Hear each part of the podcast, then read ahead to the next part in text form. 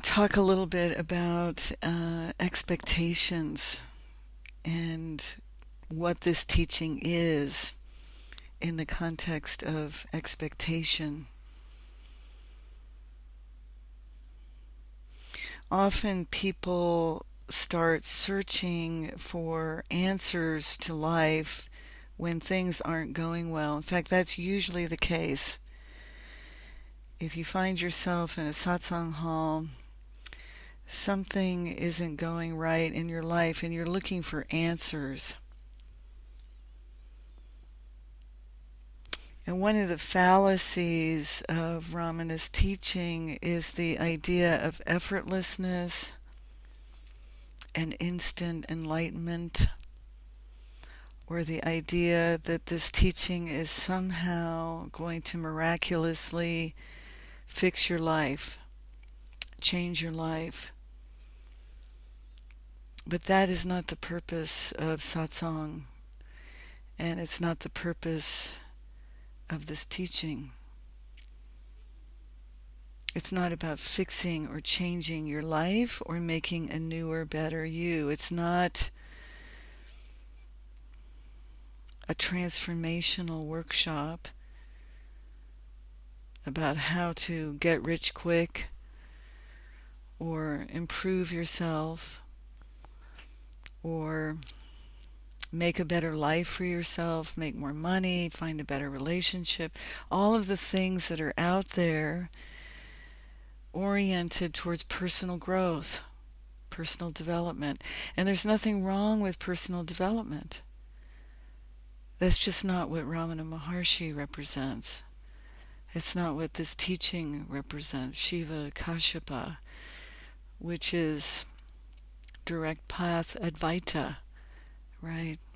So, what does that mean, direct path Advaita?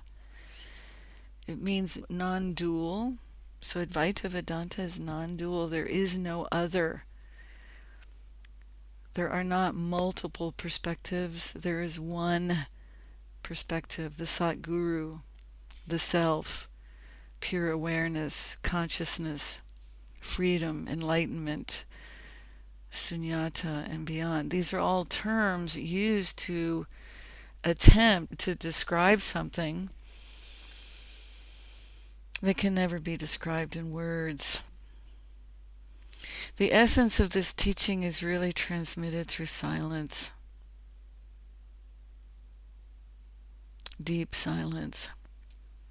And the purpose of the practices is to burn through the egoic identification, to purify your mind and focus your mind, to refine your consciousness, to refine your mind, so that you become more aware of where you trick yourself, where you get trapped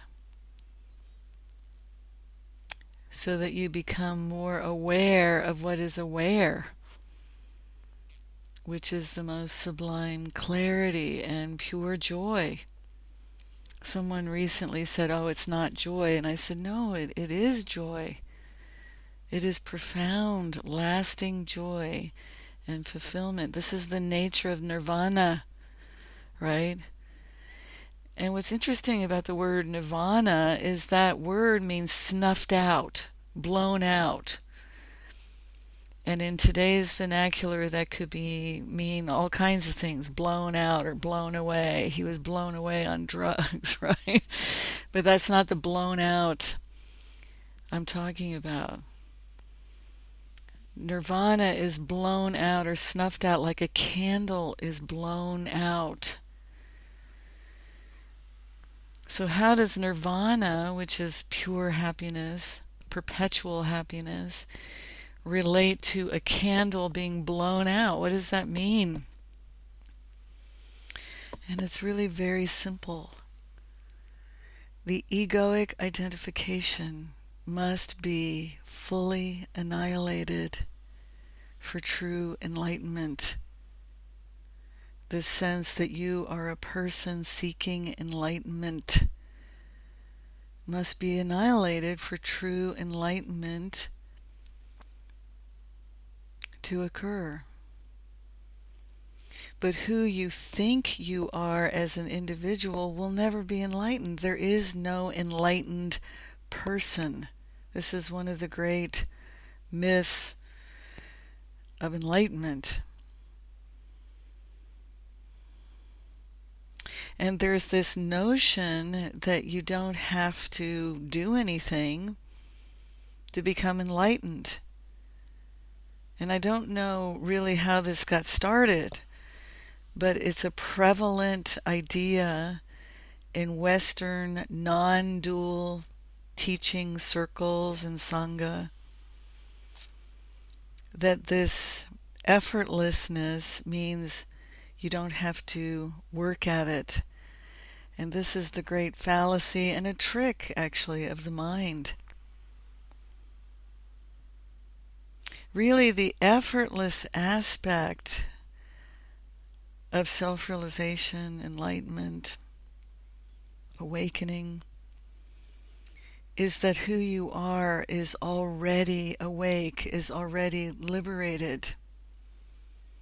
But these are just words to live from that awakened, aware presence, to live from the depth of yourself requires a refined mind, a purified mind, a focused mind, a silent mind. So, how do you develop a silent mind? Right? And the way, the practice, the realization is inquiry. That's one aspect to see who is it that's doing anything. Who is this you that you think you are? Silence is the deepest support for a quiet mind. And the mantra is a powerful laser beam that focuses your attention and stops you from thinking.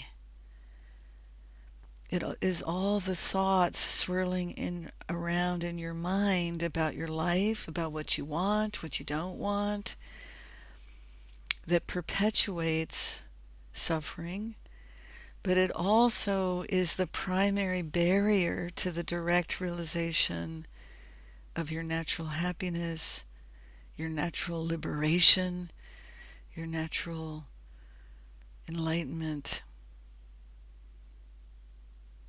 So, this expectation of instant enlightenment that you can apply the teaching for a few minutes and you should be there is one of the craziest ideas of mind and it's a crazy idea of mind that keeps people trapped. And it also causes people to leave this teaching. This idea, after a few minutes of practice, that you haven't made any progress and you just go off to the next thing, the next workshop or the next lecture or the next something to distract yourself, right? Television, shows, bowling, movies. All of that is so you don't have to think about your problems and your life. It's a distraction from who you really are, which is the most profound joy and happiness and freedom. So the practice of self inquiry is a continuous practice. Who is upset? Who is angry? Who is frustrated? Who's mad? Who is it that seeks revenge? Who is fighting? Who is running? Who is crying? Right? And the mind will trick you into thinking that this questioning is to find the answer, right? To find that you are the enlightened presence of all that is, or the oneness of everything, right?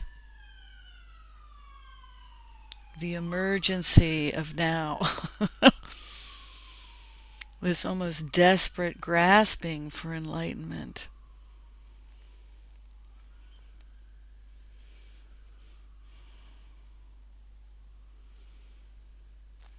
But the practice of this who, this question, who am I, and who is doing anything, is not about discovering an answer.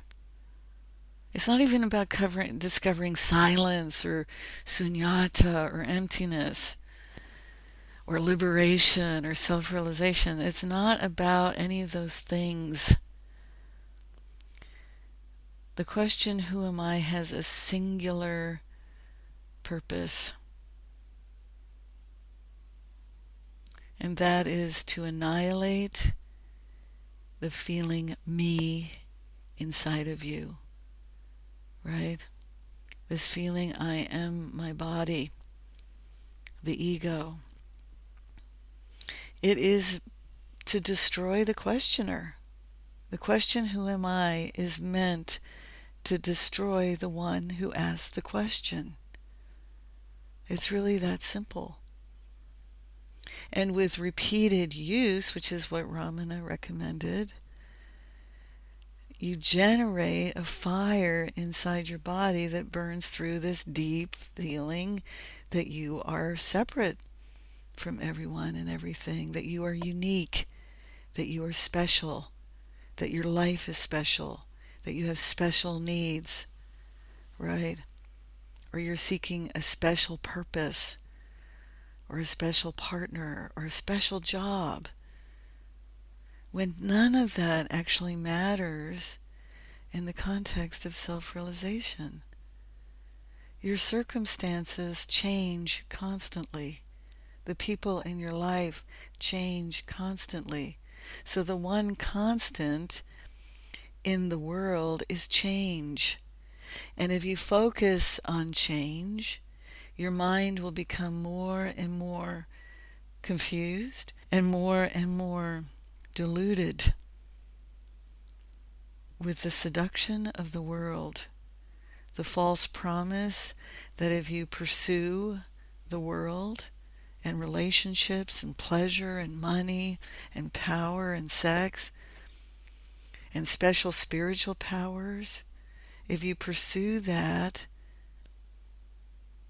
that will somehow make you happy. But this is the great lie of this world, the great lie of samsara, the supreme illusion of Maya. And it's very seductive. And this is why Sangha is important to surround yourself with people who really want self realization, who really want to end lifetimes of suffering, who want to get off the karmic wheel. But as long as you continue to play the game of Maya, you're stuck on the karmic wheel for lifetimes.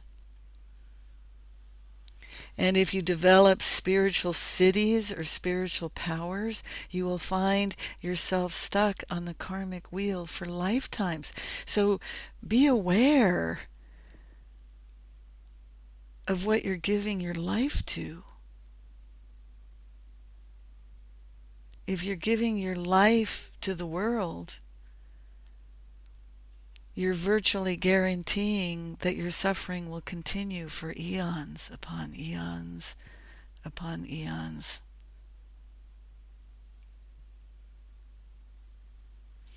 And then I've heard people say, well, what about prarabdha karma? Isn't it my karma to pursue pleasure? And the answer is no. if you're listening to my voice, Something deep inside of you is longing for freedom, longing for lasting happiness and true fulfillment, or you wouldn't be listening. So, yes, you could say that Prarabdha Karma brought you to this moment in time, right? Prarabdha Karma brought you to this moment in time so that maybe for the first time again you can hear this message Stop. Be still. Apply the teaching of who am I? Meditate, meditate, meditate. Quiet your mind with silence. And sing the mantra. The mantra is perhaps the easiest practice, the most fun and enjoyable. You can sing it anywhere on the train, in the car, in the mountains, on a hike, when you're walking down the street. You can hum the mantra because the mantra itself, even if you're singing it silently, is focusing the mind on the source. Who am I is focusing the mind on the source. Meditation is training the mind to be still, to focus again on the source. And all of this is purifying and refining the mind. But practice is a lifetime engagement. The teaching of Ramana Maharshi must become a priority in your life if what you really want is self realization. And yes, that means that you might end up giving up some things. You might not be interested in mundane conversations any longer. You might skip the movie and meditate. Or you might find the sublime joy of devotional singing. But unless this teaching becomes a priority, samsara, the great illusion of Maya, will trick you and it will eat up your life years can go by, right? So many people have had the great good fortune of hearing of Ramana Maharshi and his profound, simple, powerful, life changing teaching. But Maya tricked them. People who sat with Papaji, hundreds, even thousands, sat with Papaji and how many stayed on the razor's edge. So few, so few. So you have this opportunity to actually apply the teaching if what you want is real self realization, real enlightenment, real joy, lasting joy. That's what we're talking about. The suffering is in your mind. The suffering is in identification with your body. The suffering is believing that all the problems that you're facing in life are your problems. They belong to the ego. And if you examine your ego closely, is it even real? What is ego? Who is this you that you think you are, right?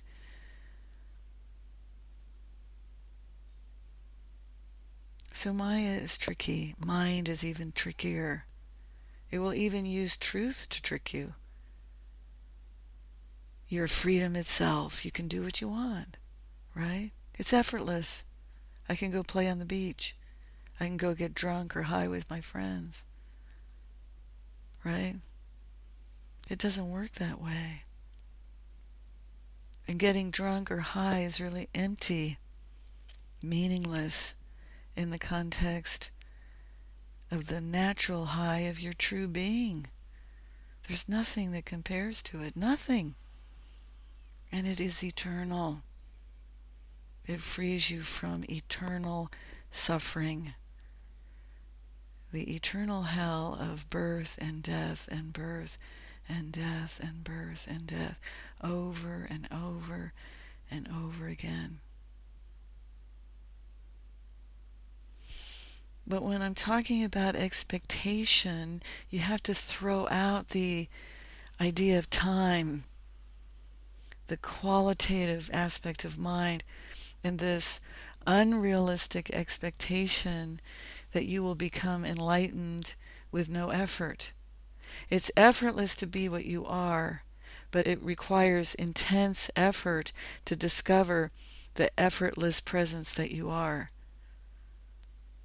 Intense effort, dedication, resolve, perseverance, taking refuge in your own heart, taking refuge in the teaching, which is pointing to the living truth that you are. Right? I take refuge in the Buddha, the Dharma, the Sangha, because the world doesn't support this conversation. If you're looking for the world to fulfill you, you'll find yourself born again and again and again. It's really that simple. So once this becomes a priority and you throw time out the window, this expectation of when am I going to be enlightened? When am I going to get there? because if your motivation is self realization, that actually keeps you from self realization because the motivation, I want to be self realized or I want to be enlightened, postpones enlightenment to a future date. Enlightenment is always here and always now. The only real stumbling block to your own direct realization is the mind and the feeling nature of your body, the feeling nature of the ego. It feels real. And the mind moves so quick, and the agreement between the ego and the mind moves so fast, we don't often realize that it's us. We're generating our own suffering. You generate your own drama, your own negative story, your own good experience, bad experience. Good experience and bad experience is the same coin, different sides of the same coin. Good, bad. But who you are is free of good and bad, up and down, happy, sad, the paradoxical nature of life. So the teaching itself is a paradox because you don't need effort to be the living freedom that you are. And you need to make the effort in order to purify the mind and focus on the mind on the truth that you are.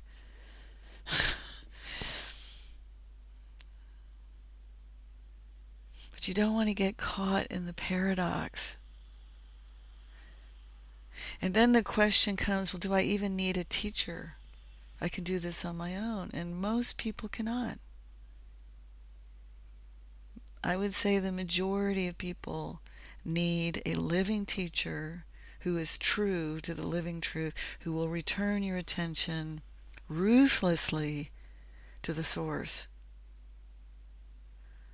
Because this teaching is focused on self realization, liberation from the karmic wheel. It's ruthless honesty, ruthless inquiry, ruthless burning. It's not always fun and it's not always comfortable. But I can promise you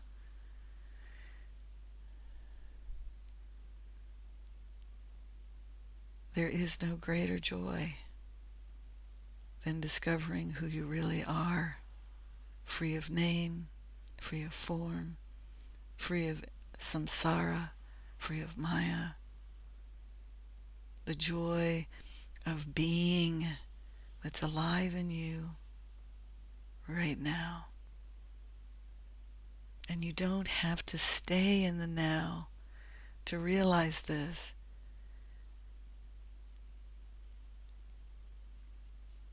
You are the living now. The ego does not exist.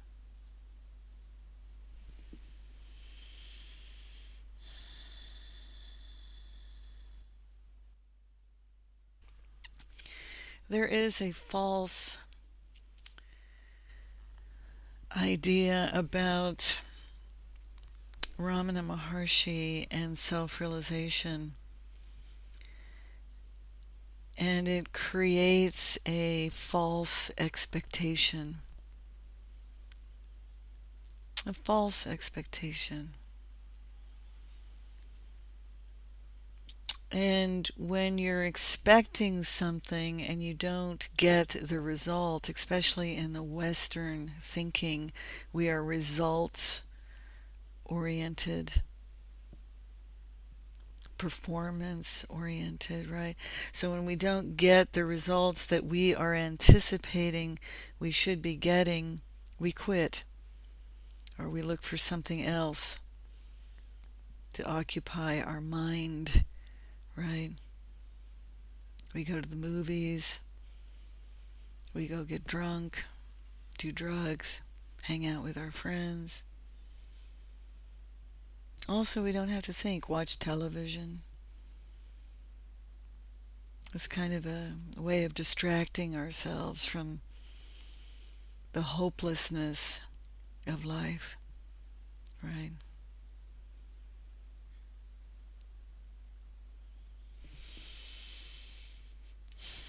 But this expectation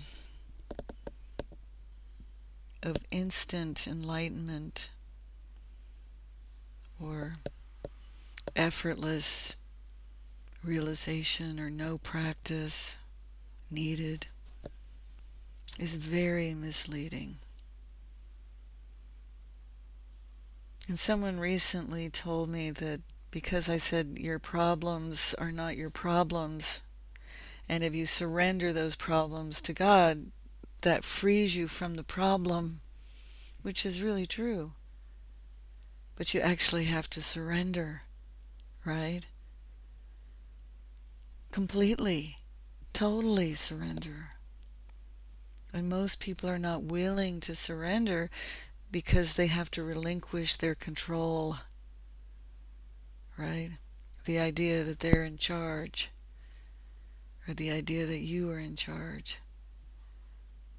So when I say the problems that you have are not your problems, I'm talking about the ego. I'm talking about karma. I'm talking about the body. And you are not your body.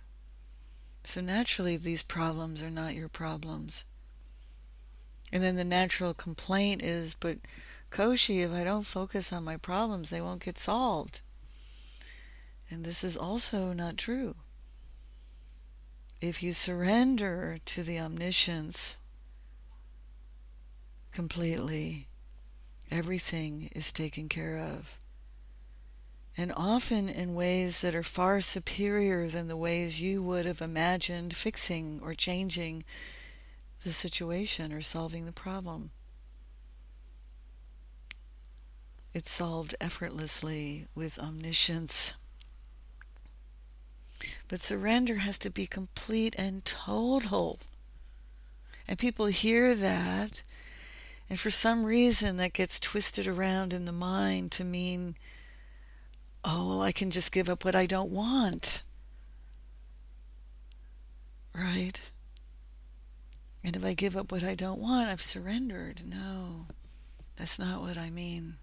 I mean total surrender, including giving your body and everything associated with your body to the omniscience, to God. And then other people complain that that's dualistic. And yes, it's dualistic, but it's a way of letting go of the ephemeral, letting go of the things that change, because the things that change will never free you. They will enslave you to the world. Problems live in the world, they live in Maya. They have nothing to do with freedom, nothing to do with who you really are.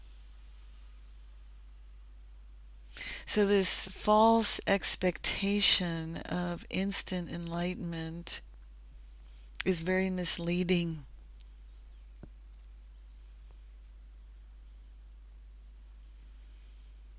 Effortless realization is misleading in the sense that the majority of people have lots of karma, loads and loads and loads of karma.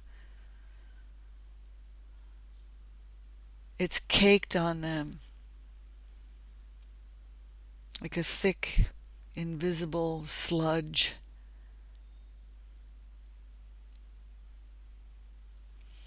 So, enlightenment requires the most intense effort, the most intense desire, commitment, resolve, perseverance. And it takes time. But your ideas of time have to be thrown out. Because if you're motivated to become self realized, that motivation is postponing the realization that is already here, that's already alive, right, inside of you. So, the purpose of the practices is a refinement of mind, a focus of mind. You're retraining your brain. You're retraining your thought processes to focus on the source until there is no one focusing on the source. So the practice is continuous, and the three core practices are very simple. Inquiry who is it that's practicing? Who is it that's asking the question? Who am I? Right? Who is this who? Who is the doer? Who is upset? Who is angry? Who is sad? Who is in love? Who is mean? Who is judgmental? Who is this who? Right? This is inquiry. And the purpose of inquiry is not to find an answer, which is counterintuitive in the West. Because if someone asks us a question, we're immediately looking for the answer, right? And if you've read a lot of spiritual books, then you're looking for emptiness or you're looking for sunyata, right? Or you're looking for the clear awareness. And all of this looking overlooks what is looking, right? It just allows the mind to enslave you to Maya, to the illusion of the world. And even the highest teachings are part of samsara, part of Maya. It all comes from mind. So the practices burn through the mind and support you in ending your thought process that leads to fear, judgment, sadness, revenge, anger, despair, hopelessness. The practices refine and focus your mind, purify the mind to focus on the source. And this focusing of mind literally brings you to the edge of your heart, the spiritual center of the body, which is actually off from the physical heart. It's off to the right of your physical heart. So it brings you to the edge. The outer teacher is pushing you to the edge, right? Pointing to the depth of yourself. And then the Sadguru, which is the living truth and the only guru, pulls you in from the inside into the truth into this living presence that you are. But first, you have to be willing to practice. And it's unrealistic to have the expectation that you'll just effortlessly be enlightened. Even the Buddha had to sit for 40 days and 40 nights, and it took eight years for him to get to that point of sitting down and saying enough. And you have to say enough to your mind, which will always trick you. And then make the teaching the priority in your life. The teaching must become the priority in your life if what you want is self realization. It's foolish to think otherwise. You're going to go bowling, you're going to go sailing, you're going to go hang gliding, you're going to go get drunk, do drugs. You're free, right? You're already free, so you can do what you want. That's not it. That's not freedom. That leads to more suffering. So, training the mind to stay in the source requires intense practice. You know, if you go to college, you don't get a college degree by not studying. If you don't study, chances are you're going to get thrown out of college. right? So if you want to get the degree, you have to practice. You have to actually apply the teaching. You have to learn what it is that you're there to learn. And this is also counterintuitive because this teaching is not about learning, it's not about knowledge.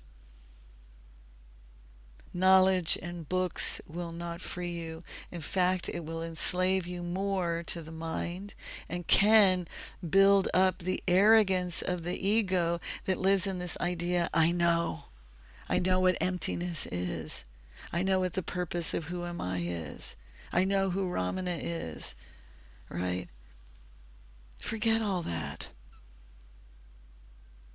Knowing doesn't do anything for you. It's a trap of Maya, the supreme illusion of the world, right? So, this expectation of instant enlightenment with no effort must go out the window so that you can realize directly the effortlessness of being.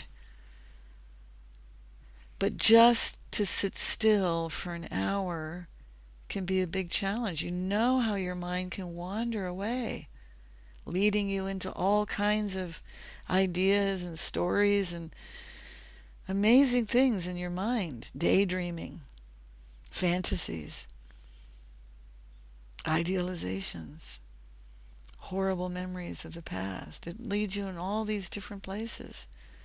So just sitting still for an hour can be a huge challenge. But in the willingness to sit still and be quiet, there's a fire that generates in the body. And this fire burns through the root cause of all suffering, which is this sense of me inside of you, this me, this feeling I am the body. This must be burned through. And you must apply the teaching constantly, consistently, all the time until that magical moment, that unpredictable moment when the Sat Guru, which is the one and only Guru, pulls you into the heart, into the lotus of the heart. Pulls you into the lotus of the heart until there is no one left to be pulled in and no one to leave. And you realize on the deepest, most profound level that you are joy, you are peace, you are eternal freedom, but not as a concept, as the living truth, as a living, alive, direct experience. This is the purpose of this teaching. Thank you so much for listening. This is Koshi, and I'll be talking to you again soon.